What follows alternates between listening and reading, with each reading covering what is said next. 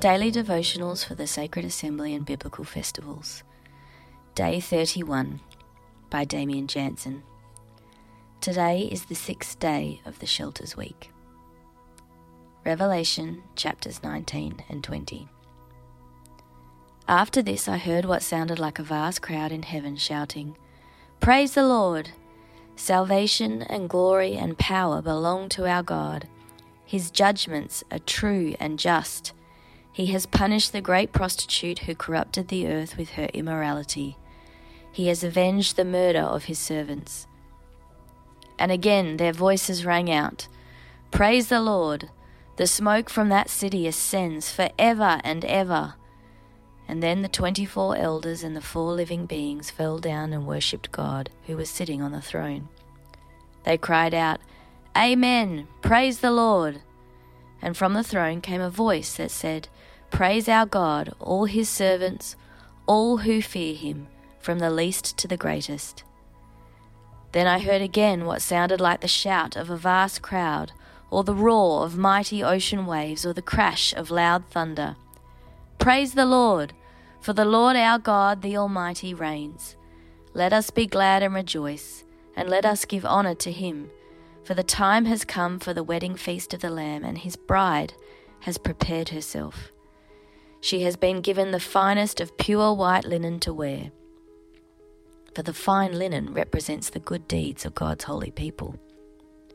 And the angel said to me, Write this Blessed are those who are invited to the wedding feast of the Lamb.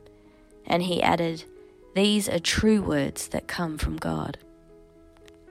Then I fell down at his feet to worship him. But he said, No, don't worship me. I am a servant of God, just like you and your brothers and sisters who testify about their faith in Jesus. Worship only God.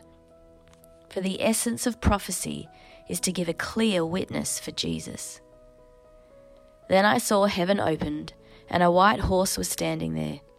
Its rider was named Faithful and True, for he judges fairly and wages a righteous war. His eyes were like flames of fire and on his head were many crowns. A name was written on him that no one understood except himself.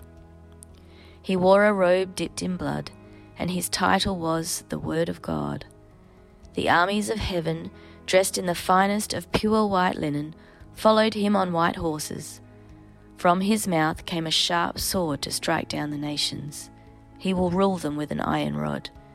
He will release the fierce wrath of God the Almighty like juice flowing from a winepress. On his robe, at his thigh, was written this title King of all kings and Lord of all lords. Then I saw an angel standing in the sun, shouting to the vultures flying high in the sky Come, gather together for the great banquet God has prepared. Come and eat the flesh of kings, generals, and strong warriors, of horses and their riders, and of all humanity both free and slave, small and great. Then I saw the beast and the kings of the world and their armies gathered together to fight against the one sitting on the horse and his army. And the beast was captured, and with him the false prophet who did mighty miracles on behalf of the beast, miracles that deceived all who accepted the mark of the beast and who worshipped his statue. Both the beast and his false prophet were thrown alive into the fiery lake of burning sulphur their entire army was killed by the sharp sword that came from the mouth of the one riding the white horse, and the vultures all gorged themselves on the dead bodies. Then I saw an angel coming down from heaven with the key to the bottomless pit and a heavy chain in his hand. He seized the dragon, that old serpent who is the devil, Satan, and bound him in chains for a thousand years. The angel threw him into the bottomless pit which he then shut and locked so Satan could not deceive the nations any more until the thousand years were finished. Afterward, he must be released for a little while. Then I saw thrones, and the people sitting on them had been given the authority to judge. And I saw the souls of those who had been beheaded for their testimony about Jesus and for proclaiming the word of God. They had not worshipped the beast or his statue, nor accepted his mark on their foreheads or their hands. They all came to life again, and they reigned with Christ for a thousand years. This is the first resurrection. The rest of the dead did not come back to life until the thousand years had ended. Blessed and holy are those who share in the first resurrection. For them, the second death holds no power, but they will be priests of God and of Christ, and will reign with him a thousand years. When the thousand years come to an end, Satan will be let out of his prison.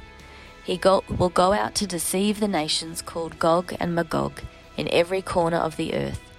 He will gather them together for battle, a mighty army, as numberless as sand along the seashore. And I saw them as they went up on the broad plain of the earth and surrounded God's people in the beloved city. But fire from heaven came down on the attacking armies and consumed them. Then the devil, who had deceived them, was thrown into the fiery lake of burning sulphur, joining the beast and the false prophet. There they will be tormented day and night, for ever and ever. And I saw a great white throne, and the one sitting on it. The earth and sky fled from his presence, but they found no place to hide. I saw the dead, both great and small, standing before God's throne, and the books were opened, including the book of life.